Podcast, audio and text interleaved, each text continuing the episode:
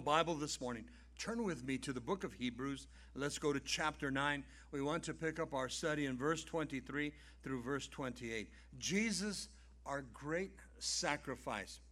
We come to the study of the great sacrifice, and that is Jesus Christ, our Savior, our Messiah, uh, the one the prophets spoke of to come, uh, the one the old rabbis were anticipating and waiting for, the one John the Baptist uh, he was called the crier in the wilderness. You find that prophecy in Isaiah chapter 40 and also in Luke chapter 3. And John cries out, Behold, the Lamb of God who takes away the sins of the world. Have mercy on us. Now we know that this Lamb of God, his name is Jesus Christ of Nazareth, the man from Galilee who walked among us. He became our complete sacrifice. He gave his life to give us life and that is life eternal. Now, verses 9, or chapter 9, verses 23 through 28, brings us to this conclusion Jesus, our great sacrifice. I want to read it through, and then I'm going to go back up and just begin to break it down. And so we begin here in Hebrews 9. Look at verse 23. Therefore, it was necessary that the copies of the things in heaven uh, should be purified with these by the heavenly things themselves. He says, with better sacrifices than these. For Christ has not uh, entered the holy places made with hands, which are the copies of the true, but into heaven itself, now to appear in the presence of God for us. Very important there. He's speaking about Herod's temple. It was everything to the Jews. In verse 25, not that he should offer himself often, as the high priest entered the most holy place every year with the blood of another. Speaking of the Day of Atonement, that blood of another was the animal sacrifices. In verse 26, he then would have had to suffer often since the foundation of the world, but now, once at the end of the ages, he has appeared to put away a sin by the sacrifice of himself. And then he brings this verse and we've studied this in time past. In verse 27, and it is appointed for men once to die, but after this, the judgment. Then he concludes in verse 28 So Christ was offered once to bear the sins of many. To those who eagerly wait for him, he will appear a second time, apart from sin in his second coming, apart from salvation in his second coming. He will come to set up the kingdom age, and we'll cover that when we get to it. But Jesus, our great sacrifice. I often like to look at the words and, and just draw from them, and we see the word sacrifice. And basically, the word sacrifice means an act of offering as something precious, something that would be costly, uh, Uh, the killing, according to the Old Testament, of something on an altar. And we see that as we've been studying the book of Hebrews. The word sacrifice, something offered for, something to surrender something that is, for the sake of something else, something given up or something lost. And we know that Christ is our complete sacrifice. Now, when you look at the word sacrifice, basically in the Hebrew and in the Greek, it means the same. In the Hebrew, it means to give the flesh of an animal or a human life. But I like this translation because Isaiah chapter 53 says that you could not even recognize the body of Christ after the crucifixion. And so in the Hebrew, the word sacrifice can also mean the slaughter of. And according to Isaiah, you couldn't even recognize Jesus' body. He looked like had gone through a meat cleaver, just literally chopped up. The Greek word for sacrifice, the act of offering an animal or a human life. And we see that our sacrifice that was given was Jesus Christ. Now it's interesting that he doesn't call us uh, to be a sacrifice, but he calls us to come to this sacrifice. We must accept the true and the living God. I want you to turn to a passage with me. Go to Romans chapter 12, verses 1 and 2, before we begin to make commentary. There are those that might think, I have to do something uh, to come to saving grace. And that's something that we have to do. And that is acknowledge that I am a sinner, acknowledge that you are a sinner, and then receive Christ as your personal Lord and Savior. I accept the death on the cross. You see, Jesus doesn't want us to die on the cross. Now, there is a spiritual death, but we see sometimes, well, if I, you know, sacrifice my body, if I, you know, take on the whippings of Christ, or if I were to get on the cross, maybe he would accept me. No, the Bible says he's done this for you. But what he wants from us, listen, a living sacrifice. And so here in Romans chapter 12, look at verses 1 and 2. And the caption in my Bible says, a living sacrifice to God. That's who we are supposed to be. And so he begins here Paul says to the church at Rome, I beg you, my brothers and sisters, by the mercies of God, that you present your bodies a living sacrifice, holy and acceptable to God, which is your reasonable service.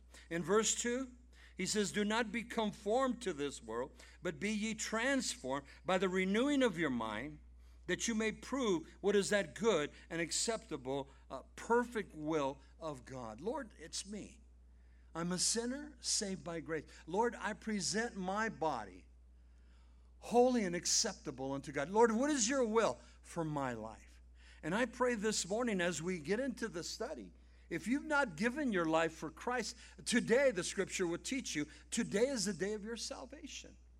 You see, everything's been done for us at the cross. There is nothing that you can do to get into e- eternity with Christ except to accept Him to receive Him, to acknowledge Him. Lord, you died for me. Lord, I am a sinner. But sometimes we think, I have to work my way into the kingdom of God. Now, I want you to think about the Hebrew Christians. They're receiving this letter. Many believe that it was Paul the Apostle that wrote, but we know that the Holy Spirit would dictate to men, to women, as they wrote the scriptures. And so, as these Hebrew Christians were receiving uh, the Word of God, they're coming out of the law. They're coming out of the animal sacrifices. They're coming out of a Herod's temple that was everything uh, to a Jew. And so they understood, as we've been going through Hebrews chapter 9, the rituals, the rites, the customs, the traditions of man. And all of a sudden now, listen, you need to just believe in the blood of Christ. He is the complete sacrifice. Now, it's important to understand this because the Hebrew Christians were receiving this letter in about two or a four year span. In 70 AD, Titus and the Roman army would come in and level Jerusalem and destroy the temple. And the Christian Jews would be scattered to the four corners of the world. And so they needed to come to grips concerning Jesus, our great sacrifice. And so let's go through it one more time. Look at verse 23 now. Therefore, it was necessary that the copies of the things in the heavens should be purified with these, but the heavenly things themselves with a better sacrifice than these. So we know that the writer is the Holy Spirit. He's speaking about the earthly tabernacle and everything that was in it. We studied that last week out of Exodus chapter 24, which were patterns of the things in heaven. And then he says, but they had to be purified. The word is cleansed by the blood of animals. But the real thing in heaven, Jesus Christ had to be cleansed with a greater sacrifice once and for all. And that greater sacrifice was Jesus, Christ Himself. Now, the best that the law offered was the sacrifices of the scapegoat on the Day of Atonement. We spoke of that entirely last week. It's called Yom Kippur. It was celebrated once a year, according to Leviticus chapter 16. And we have already established concerning Yom Kippur that what would happen with the animal sacrifices, basically, it covered your sin for a season. And you would anticipate next year as the high priest would go in and make a sacrifice for himself first and then for the body of Christ or uh, Israel at this time. Now, the King James uses the word better sacrifice. The Hebrew uh, it speaks of a stronger, more noble sacrifice. Jesus is everything that we need. Everything that the church needs is Christ because he becomes the more noble offering for my sin nature. I mean, up to this point, it was all about the animal sacrifices. Now, we've covered this in the book of Hebrews already, and I'm going to just kind of take you back. In Hebrews chapter 1, Jesus is greater than the angels. They would put such an emphasis upon the angelic being. Jesus is greater than Moses. Moses brought the law, and so the Jews would look to Moses. Jesus is our greater rest. Our rest is in Jesus Christ. We're also told that Jesus is greater than the priesthood because he is the final high priest. Now, if you were a Jew, uh, everything was based upon Abraham. It was Father Abraham, and then uh, Abraham, Isaac, and Jacob. Jesus was a better sacrifice. It was better uh, than Abraham. Not that Abraham was a sacrifice, but they would look to Father Abraham. And then we studied finally that Jesus was not only better than Melchizedek, there are those that believe that he was uh, Melchizedek or a type of Jesus Christ in the Old Testament. So Jesus is greater than the law. He's greater than uh, everything that took place in the Old Testament. Now, these things were pointing to the cross. There was nothing wrong with the law, but the law could not save you, it only covered your sin. And so we have to come to that place that He becomes our complete sacrifice. Now, for you and I this morning, you say, Well, I understand that. But what about the Hebrew Christians? What about the, as they were leaving, you know, the worship uh, of the animal sacrifices and such, and now coming to this place? It'll get better. Let's go to verse 24. For Christ has not entered the holy places made with hands, speaking of the temple which are copies of the true, but into heaven itself, now to appear in the presence of God. And I want you to mark this for us. Jesus died to give us life. He did not go into the Holy of Holies, which was the tabernacle that was in the temple, as the high priest did once a year with the blood of animal sacrifice to sprinkle it before the mercy seat. Remember when he would walk into this Holy of Holies, there would be right there in the center, against the wall, this Ark of the Covenant. The lid on top of the Ark of the Covenant was called the mercy seat. There were two goats that were involved. One goat, they would sacrifice, take the blood, and sprinkle it on the mercy seat. And then they would transfer the sins of the priest and all the nation of Israel onto the second goat and then release him into the wilderness. And I mean, you went through that once a year, and then you would anticipate it again the following year. It only covered your sin uh, for a season. Now, Jesus entered heaven itself. He has opened to all believers, having become our mercy seat, by which both He, Jesus Christ, and those who Jesus represents, which is the church, the ecclesia, the called out ones, are entitled to enter and enjoy uh, the heaven for eternity. Now, here's a key to remember consider that Jesus Christ, appearing in his glorified body before the throne of grace, is the complete offering of the divine justice in behalf of all mankind. Jesus becomes my mercy seat. Now, how do I get into heaven? We've studied that in time past as we've been going through the book of Hebrews in chapter 9. I want you to remember this. In John chapter 3, verse 3, and in verse 7, Jesus is talking to a religious Jew, Nicodemus. And he tells him, You must be born again. He tells him twice. Nicodemus, being a, a religious Jew, probably up in age, how can I go back into my mother's womb and be born again? It's a spiritual thing, Nicodemus. But you must be born again. Now let's take this a step further. Leave a marker there. Turn with me uh, to the book of Romans and let's go to chapter 3. Now, again, Paul came to grips with this. Paul understood that he was a sinner needing a Savior. But yet, up to this point, uh, before Acts chapter 9, Paul was just like all the other Jews relying upon the animal sacrifices, relying about what took place concerning the temple, uh, the temple made with hands. But there in Acts chapter 9, Paul has his Damascus highway. He has Saul of Tarsus. He's knocked off of his animal. There's a light that shines round about him, but Paul recognizes that it was not just something that knocked him off, but a power, uh, that it was a spiritual power that knocked him off. His horse or his animal, whatever it was. And he responds. Remember that call? Is that you, Lord? At that moment, I believe that Paul comes to the place of saving grace. Now, if anybody understood the law, it was this Saul of Tarsus that becomes Paul the Apostle. Now, in Romans chapter 3, he draws this out. Romans chapter 3, look at verse 23 now. For all have sinned and fallen short of the glory of God and are justified freely by his grace through the redemption that comes by Christ Jesus. God presented him as a sacrifice of atonement through the faith in his blood. He did this to demonstrate his justice because in his forbearance, now the word forbearance, in his tolerance, in his self restraint, concerning our sin nature.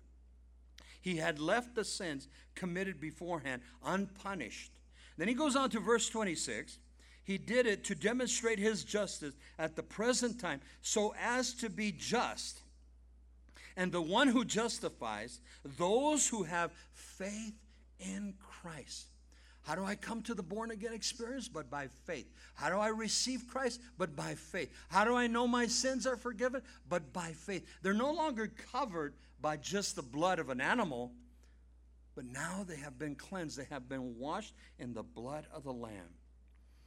Jesus becomes my complete sacrifice.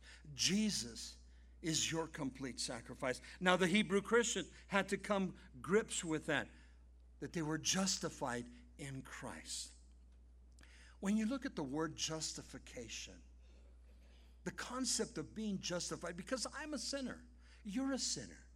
And we come to the place of acknowledging that I am a sinner and I recognize that Jesus paid the full price for me. I, I, respond, Lord, I need you. Lord, cleanse me. Lord, wash me. Lord, empty me of myself. I want to come to that place now of the born again experience. I step out by faith. Reminds us of uh, Genesis chapter 12, where uh, Abraham stepped out by faith. In the Old Testament, the Old Testament saints came to saving grace by faith, at the same as we come to saving grace, but by faith. By faith. But here's the key once we come to saving grace, now we're sinners.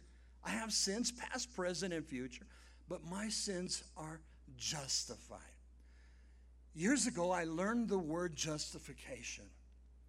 God looks at the slate of my life, and because I've come to Christ, because I've received the atonement at the cross, because I've received the precious blood of Christ, my sins are justified.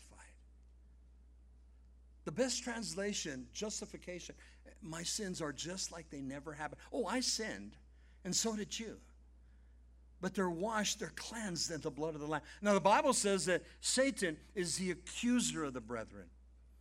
But we know that Jesus sits at the right hand of majesty on high, and he makes intercession for me, for you.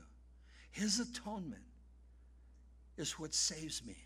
His blood sacrifice, the propitiation uh, of Jesus. He becomes this mercy seat. It is all about Jesus. That's why in John 14, 6, that radical verse, Jesus said, I am the way, the truth, and the life. And no man comes to the Father but through me. You see, we hear that term. There are many roads to God. And that basically is true. But which God? The Bible says that we must go through the cross. Now, I don't get on the cross, but I place my sins on the cross. I die at the cross, a spiritual death. He takes my sins, and we've been studying this in the book of Hebrews. He casts my sin, your sins, as far as the east is to the west. Basically, in the sea of forgetfulness. And so when he looks at the slate, you're justified. Just like it never happened. It's covered under the blood of the Lamb. Complete. The Old Testament, it was covered, covered just for a season. But mine is complete. Yours is complete in the blood of Jesus Christ. Now, we'll develop it further. Look at verse 25 now. Let's go back to our text. Not that he should offer himself often, speaking of Christ. He says, as the high priest entered the most holy place every year with the blood of another, speaking of the animal sacrifice. Jesus, and you have to understand this, offered himself once and for all. Jesus Christ, our Messiah, offered his own blood, not the blood of animals, when he made himself our personal sacrifice. Now, I want you to imagine this. We've looked and studied and have spoken of Leviticus chapter 16. But imagine waiting for the high priest to enter the Holy of Holies once a year. And the best that the high priest could do uh, was offer the blood of the scapegoat. Remember that? And we know now that it only covered our sins. It was temporal. There was two goats that were involved according to Leviticus chapter 16. One goat was sacrificed, and then the blood was sprinkled upon the mercy seat. And then the priest would lay hands upon the second goat and transfer basically his own sins and then the sins of the nation of Israel, and then release the goat. And then they would pray they would set up intervals of priests and they would watch uh, the goat, the escape goat, as he would go into the wilderness and they would pray, keep going. Because the sign was if the goat kept going, they took the sins of the nation and the sins of the priests. But if the goat came back, God did not forgive their sins. Uh, what a contrast. I know when I come to the cross, you know when you come to the cross and you say, Lord, I am a sinner, it's done. It's complete.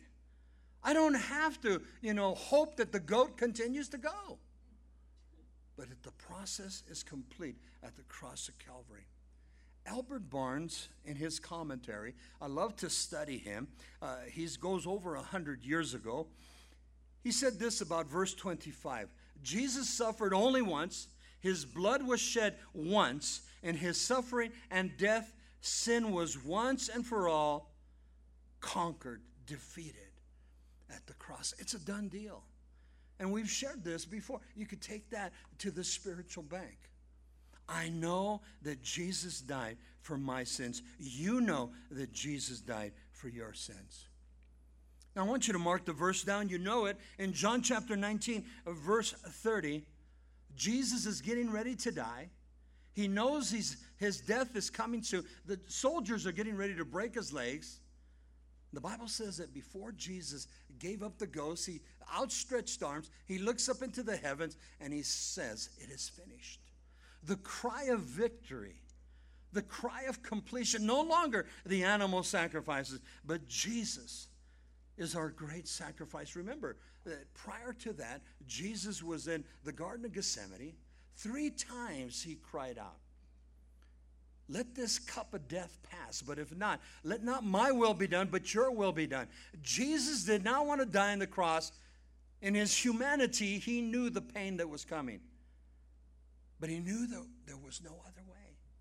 And he dies on the cross to give us life, life eternal.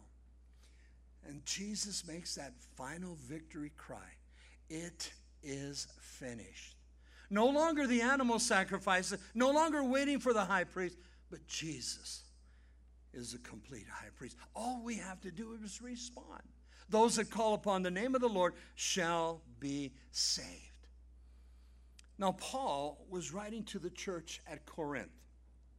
He writes to the Corinthians that were considered a carnal church, a fleshly church. There was a lot of doctrines that he had to uh, correct. When he comes to 1 Corinthians chapter 15, he deals with the doctrine of the resurrection. Very powerful chapter. And I want you to listen to this text now. In 1 Corinthians 15, verse 19. If in this life, Paul says to the Corinthians, we only have hope, and I want you to underline that, in Christ, we are all men and women most pitied. If we just have hope, well, listen, I'll give you some scenario here. I hope Jesus died for me. I hope Jesus rose again from the dead for me. I hope Jesus sits at the right hand of majesty and he makes intercession for me. If we only hope, then we're all men and women most pitied. In other words, you poor, poor Christian, you're just hoping. But my Bible says Jesus dies, sheds his blood, is buried, then on the third day he rose again. In the beginning of 1 Corinthians chapter 15, the Bible says over 500 witnessed the risen Christ. You see, if there's no resurrection, there is no salvation. I come to church Sunday after Sunday. You come to church. We say our prayers as we've had have this morning. Uh, you know, we partake of the worship and praise as we have this morning. We're going to receive the offering later, and you give of your, your means. All of this would be for nothing. I pray for my loved ones that are not saved. All of this would be for nothing if I only have hope in Christ.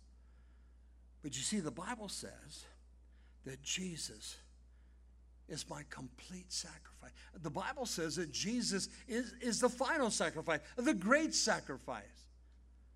And, church, it's done, it's complete. It was done 2,000 years ago.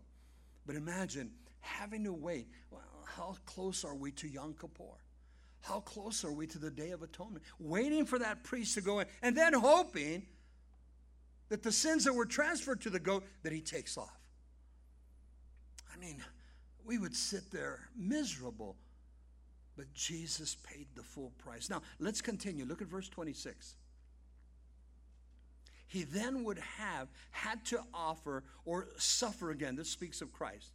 He would have to suffer often since the foundations of the world. But now, once at the end of the ages, he has appeared Uh, to put away sin by the sacrifice of himself. Now, I want you to pay attention to verse 26. If there is no complete sacrifice, Jesus Christ would have to suffer many times since the creation of the world. Jesus would be just as the high priest, but he had appeared, notice, has appeared, declared, better translation, once and for all, at the end of the ages, to do away with sin by the sacrifice of himself. If there be any other way, he's praying to the Father. Let it come to pass, but not my will be done, but let yours. Jesus knew that he had to be the sacrifice. Now, we know according to the Old Testament, we've been sharing, especially in Hebrews 9, uh, the Old Testament atonement for sin was an annual covering of sin. It, it was the Hebrew word kofar, it was temporal.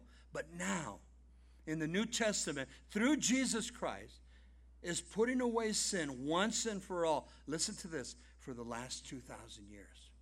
Now, here's the key to remember Jesus, one sacrifice was sufficient to wipe out all the sins forever. Now, how do I know this? Do I just hope? As we shared out of 1 Corinthians 15, verse 19, no, I have faith, I have trust. The Holy Spirit moves upon my heart. The Holy Spirit moves upon your heart because the Bible says that the Holy Spirit brings conviction. The Bible says that the Holy Spirit is my teacher. And so as I come and I receive the word, it's the Holy Spirit that's teaching me. Now, we're going to develop all of this come Wednesday night as we're going to be going through uh, the promise of the Holy Spirit. Now, the prophecy of the Holy Spirit was given back in the book of Joel in chapter 2, verses 28 and 29, that the Holy Spirit would be given to the nation of Israel. Now, in the Old Testament, the Holy Spirit was there, but he was he had certain choices and places to go. But in the New Testament, he's poured out to the church, to the body of Christ. In Acts chapter 2, the fulfillment of Joel chapter 2. And the church was never the same. Remember, they accused Peter and the other disciples of being drunk with wine? Peter was filled with the Holy Spirit. Earlier, Peter had denied the Lord three times. Was a different man. Now let me give you this verse. I'm going to read it to you. 1 Corinthians chapter 10 verse 11. These things happened to them. Speaking of the Old Testament saints as an example, an example to us and were written down as warnings to the New Testament saints for us, on whom the fulfillment of the ages has come. The fulfillment came. Listen, through Jesus Christ, our Lord. That's why he becomes the great sacrifice. That's why he becomes uh, the complete sacrifice. All we need is Jesus. Now look at the bottom of verse 26 again. Jesus has put away sin by his personal sacrifice. Now, here's our promise uh, this morning.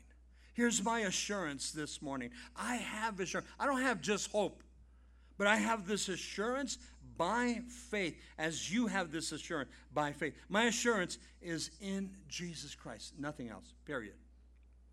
Now, let me give you a few verses. In Psalm 23, verse 1, the great psalm that King David writes, and just verse 1, David knows, and he says, The Lord is my shepherd, I shall not want. Everything that I need, everything that you need, is found in Jesus Christ. Now, I want you to turn to this passage, very important, uh, the book of Jude in the New Testament. Now, Jude is one chapter. I want to just look at verses 1 and 2. But I want you to understand this. Mark, Matthew chapter 13, go back and study it, and you find that Jesus had brothers and sisters, but they would have been half siblings. You see, Jesus was born in the womb of Mary. Joseph was not his father, but the Holy Spirit is the one that caused Mary to be impregnated. And it's, it's just a beautiful picture. This is, again, we believe this by faith. But we come and we understand that Jude is one of Jesus' half brother. James, which was the pastor of the Jerusalem church, is another half brother. There's another one called Joseph, but we see these two. But I want you to grab this now.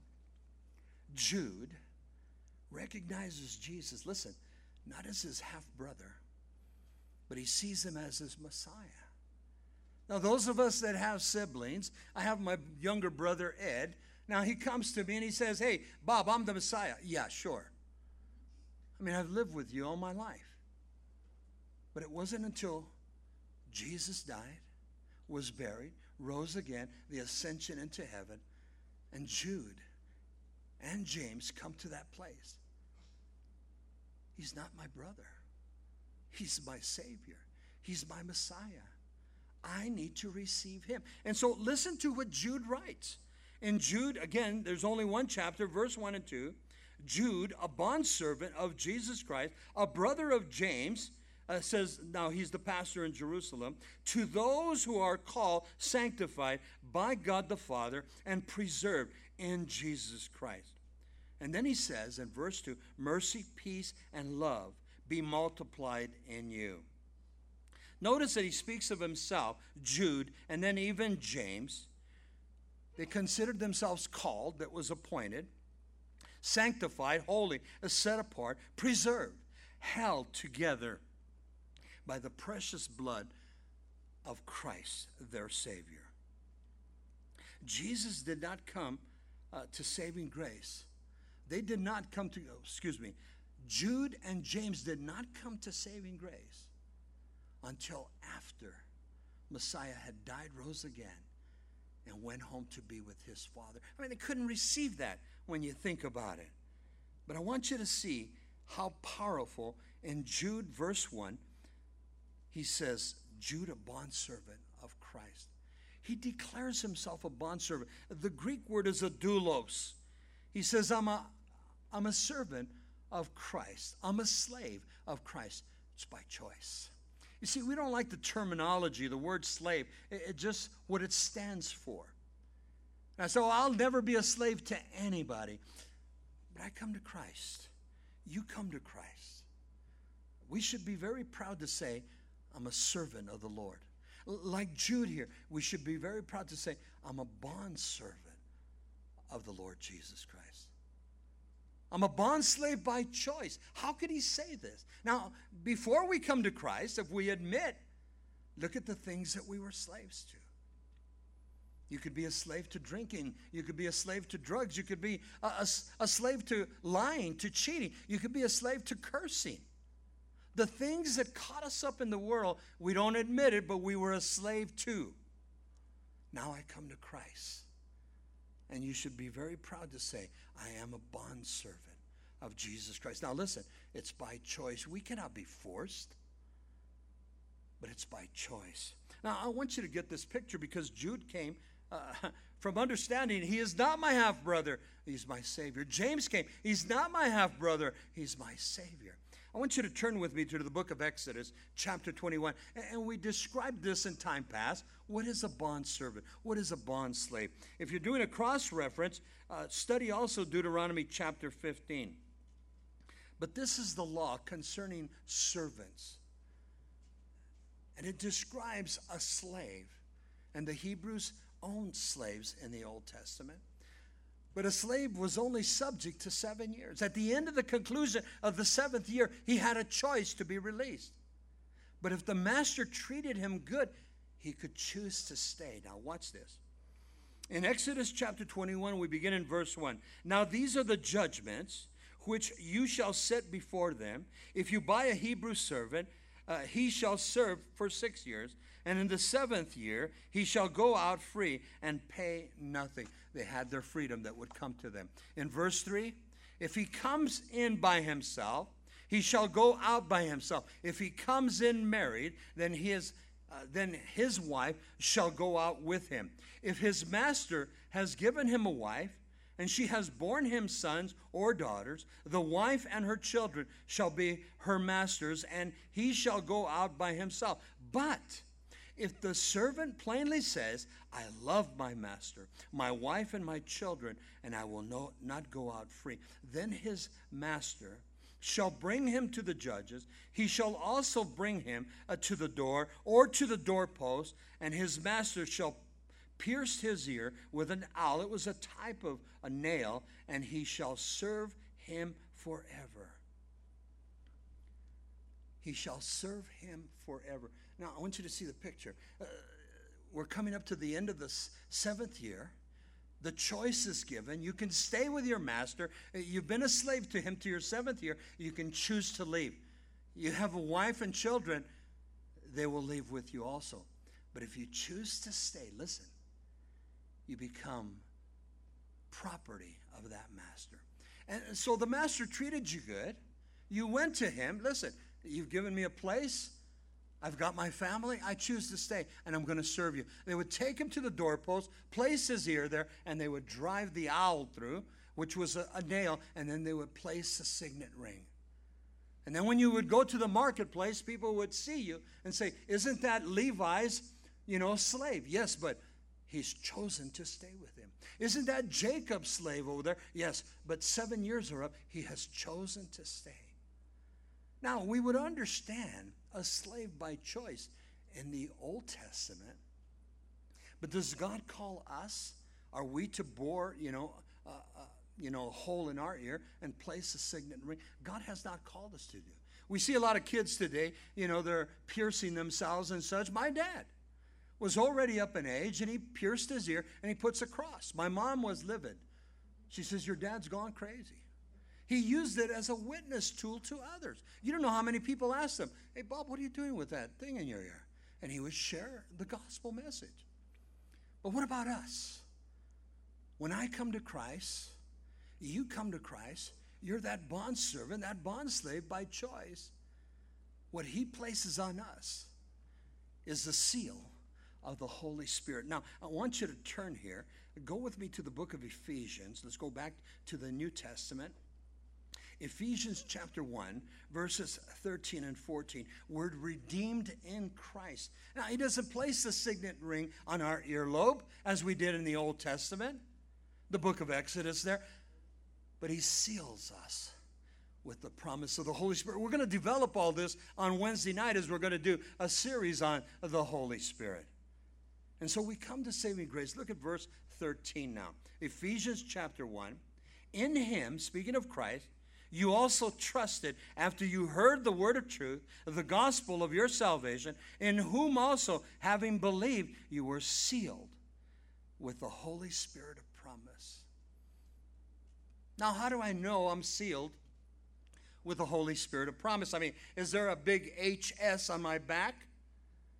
The Holy Spirit is upon you. The Bible says the Holy Spirit comes into my life, the Holy Spirit comes into your life, and He begins to transform you, He begins to change you from the inside out. Uh, that's the beauty of salvation. Uh, look at verse 14. The Holy Spirit, listen, who is our guarantee or the guarantee of our inheritance until the redemption of the purchased possession uh, to the praise of his glory. My assurance. My assurance. Not just my hope. Uh, yes, I can have hope in Christ, but I have an assurance. I have faith. I have trust. I believe because I know my assurance is in Christ. Now, again, do you have a sign in the back that says Holy Spirit? Is there an actual seal on you? It's placed upon you spiritually. As you come to saving grace, something transpires, something takes place. The Holy Spirit comes into your life according to 1 Corinthians chapter 3, 1 Corinthians chapter 6. And then Paul says, Don't you know now that you are the temple of the Holy Spirit? You wouldn't come to the temple anymore. The temple that was made by, you know, with man, their hands. But now you are the temple of the Holy Spirit. Think about this that God desires to place his Son into my life, into your life. And he gives us the Holy Spirit a promise that'll lead you and guide you into all truth. The Holy Spirit becomes my teacher the stamp of approval. I am 100% a child of the King. How do I know this? He seals me with the Holy Spirit. How do I know that it's happening? Look at your life. If your life doesn't change, then you're not sealed in the power of the Holy Spirit. But the Holy Spirit begins to change. Listen, from the inside out. Mark this verse now, and you know it. 2 Corinthians 5:17. If any man, any woman be in Christ, he or she now is a new creation. Behold, all things passed away. You got to change. All things become new. Don't tell me you're still cursing after you've come to saving grace. Don't tell me you're still stealing after you've come to saving grace. Don't tell me you're still, you know, place the sin there. Now, I know we're going to slip and I know we're going to make some error, but there has to be change. There has to be transformation one of the sins that really affected me, which would have been an open sin, people could see it. Now, I drank and I sold drugs. And so I asked the Lord to, now, He took that away. But I used to cringe because I was sharing Christ with everybody. And I worked in the machine shops for 16 years, so man, I could curse like anybody's business. And we worked with women that cursed just the same. And I asked the Lord, Cleanse my mind, cleanse my heart, cleanse my mouth. I looked at James chapter 3 and I believed it. You see, I was concerned when I would be sharing Christ and then all of a sudden, you know, a superlative would come out. Oops. It should not happen. Lord, change me. Lord, transform me. Lord, I don't want to speak, you know, in profanity. I want to speak about you, Lord. And I can honestly tell you, I don't know how, when, and who, you know how it happened actually, but it took place. God cleansed it. God washed it. That's the power of change. That's Second Corinthians 5:17. That's transformation. That's metamorphosis. How do I know I'm sealed? There's a change about you. Dads, I'm going to challenge you. You've come to saving grace. Ask yourself, have I changed? Your wife might lie to you because she loves you. But ask your kids. Ask your kids. Years ago, when I asked my oldest daughter, I go, Mian, mom and dad going to church. Do you see any change in us? I'll never forget as long as I live. My daughter, from the words, the mouth of babes, she goes, Dad, you're not drunk anymore. Oh, man. Talk about sticking a spiritual knife in your heart. Kids know. Kids know. I tell you what, they go back here and they tell Tim and Elizabeth. They go back here and they tell Pastor Jay and Stella everything. You come in, you say, Praise the Lord. And the kids tell us all about you. oh, my mom and dad were fighting this morning. they, they tell good things about you. But how do you know there's change? It's the power of God's Holy Spirit. And that should be our prayer. Lord, I've received the sacrifice of your Son. And I know that I'm sealed with the Holy Spirit. Now, God, change me. I tell you, if you're honest with God, He will be honest with you. If you're sincere with God, He will be sincere with you. And that's what it's all about change, transformation, metamorphosis. Only the power of God. Now let's go back to our text. Look at verse 27, 28. We're coming to the conclusion. And I love verse 27. We know that Jesus is the complete sacrifice. We know that Jesus dies on the cross for me. We know that it's all about his blood. And we know now that I'm sealed by the power of the Holy Spirit. And then he brings this forth. In verse 27, and as it is appointed for men, and let's include the women, for men and women once to die, but after this, the judgment. Radical statement. There's a time and a place for each one of us. Now, listen to the word appointed. There's a day that's reserved for you. That's what the Greek says. There's a day that's set aside for you, for me. I know, especially when we're young and we're still, you know, got a lot of life in us, we don't, we don't think of death. But when you hear of somebody with cancer, you hear of somebody with, you know, a terminal disease, all of a sudden reality starts to hit. You get up to that age and you begin to think of it. I mean, I saw my grandparents pass away. I've seen my my own father pass away. My step my father-in-law that is, he he passed away. And now I see my mom, I see Mary's mom, and you know, they're up in age. And how much time do they have? It's inevitable. There's an appointed time once to die, but then the judgment. Now, listen to this. There's that appointed day for each one of us to die. Now, there's two positions that we take. Two positions. Either I'm going to die or we'll be that generation that's going to be raptured out, harpazoed. According to 1 Thessalonians chapter 4, verses 13 through 18. And if we die once after this, uh, the day of judgment. Now, there are those that teach and believe in reincarnation, but the Bible says here, you're going to die once. That is, that's it. There are those that teach, well, depending on what you were on earth, that's how you're going to come back in your second life. If you weren't too good, you're going to come back as a slug. If you were okay, you're going to come back as a nice puppy or a nice cat. Now, people believe this. That's why in India they don't eat any of their animals. Might be Uncle Joe, right? My Bible says there's an appointed time, listen, once to die, then the judgment. Now, mark this verse down. I'm going to give you two verses. In Romans chapter 6, verse 23, we, we already read, For the wages of sin is death, but the gift of God is eternal life in Jesus Christ. In Jesus Christ. The wages of sin is death, but the price has been paid. The gift of God is eternal life in Christ Jesus, I must come to the cross. Now, Ezekiel gives a prophecy to the nation of Israel. In Ezekiel chapter 18, verse 20, Ezekiel is prophesying to Israel to turn from their sin and they will live. Listen to the verse. Verse 20 says, The one uh, who sins is the one who dies. The child will not be punished for the parent's sin, and the parent will not be punished for the child's sin. Righteousness or righteous people will be rewarded for their own goodness, and the wicked people will be punished for their own wickedness. Now, again, church, there is no righteousness in me, there is no righteousness in you. I am only righteous, I am only holy through Christ. I must come to the cross. Uh, there is no goodness in me. Now, I come to saving grace and I want to do right. You want to do right. But there has to be that transformation, that change. And so he spoke to the nation of Israel. And then Jesus tells us, Paul writes it, for the wages of sin is death, but the gift of God is eternal life through Jesus Christ.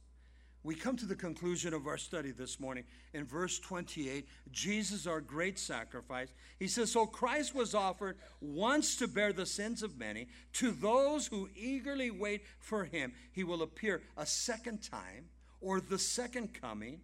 But listen to this apart from sin and apart from salvation. Jesus christ our lord and savior experienced the wages of sin we just shared of romans 6.23 he experienced the wages of sin, our sins. He was no sin, he had no sin. But our sins were upon uh, the sacrifice of Christ. He died for us, remember? Past, present, and future. So Jesus, our Lord and Savior, experienced the wages of sin for us.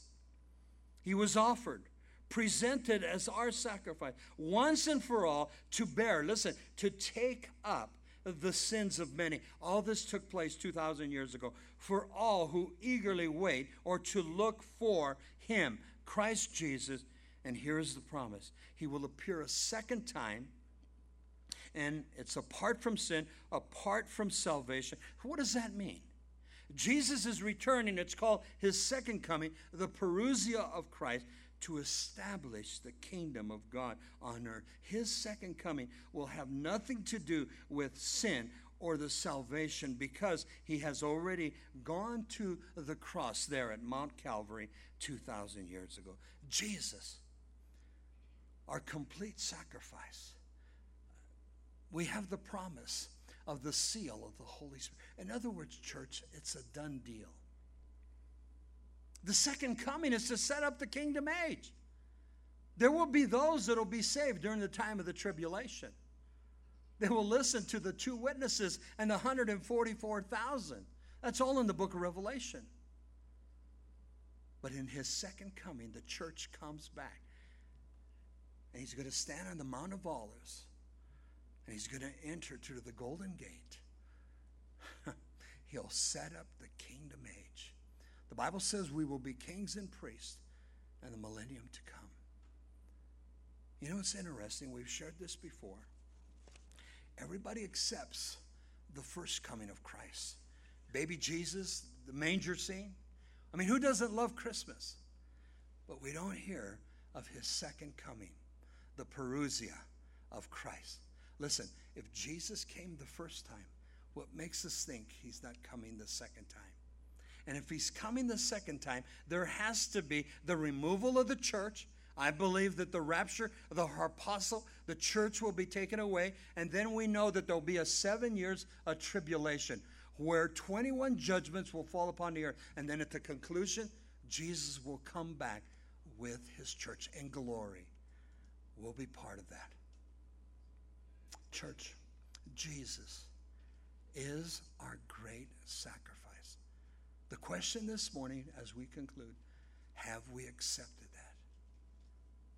One of our brothers in Christ in our first service, Daniel, he's dying of cancer. He was here. He, he, he felt good today. He loves coming to church. But unless God does a miracle, Daniel's going to go home to be with the Lord. And you know what his anticipation is? He's got a big family. He says, Pastor Bob, I'm sharing with them.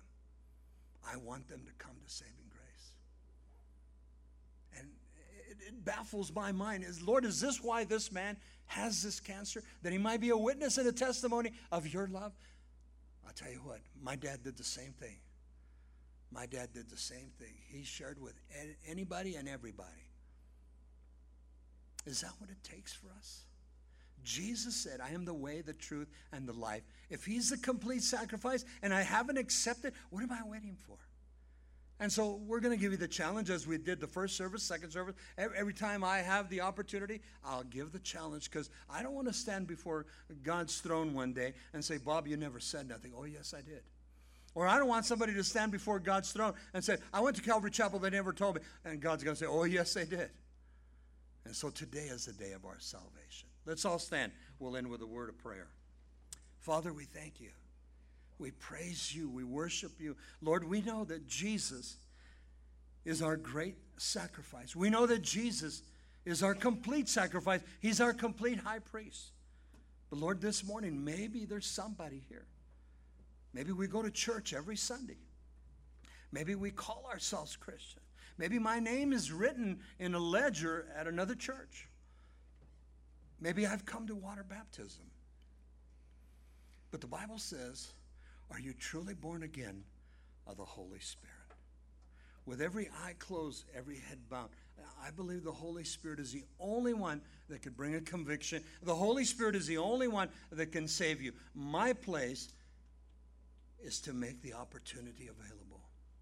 If that's you this morning, you've never received Christ, you'd like to receive Christ this morning, right there where you're sitting, would you please raise your hand? I'll say a simple prayer of faith with you. I'm not going to ask you to come up, but right there where you're at. I see your hand up here in the front. Praise the Lord. Anybody else would like to receive Christ this morning? Don't leave here without Jesus.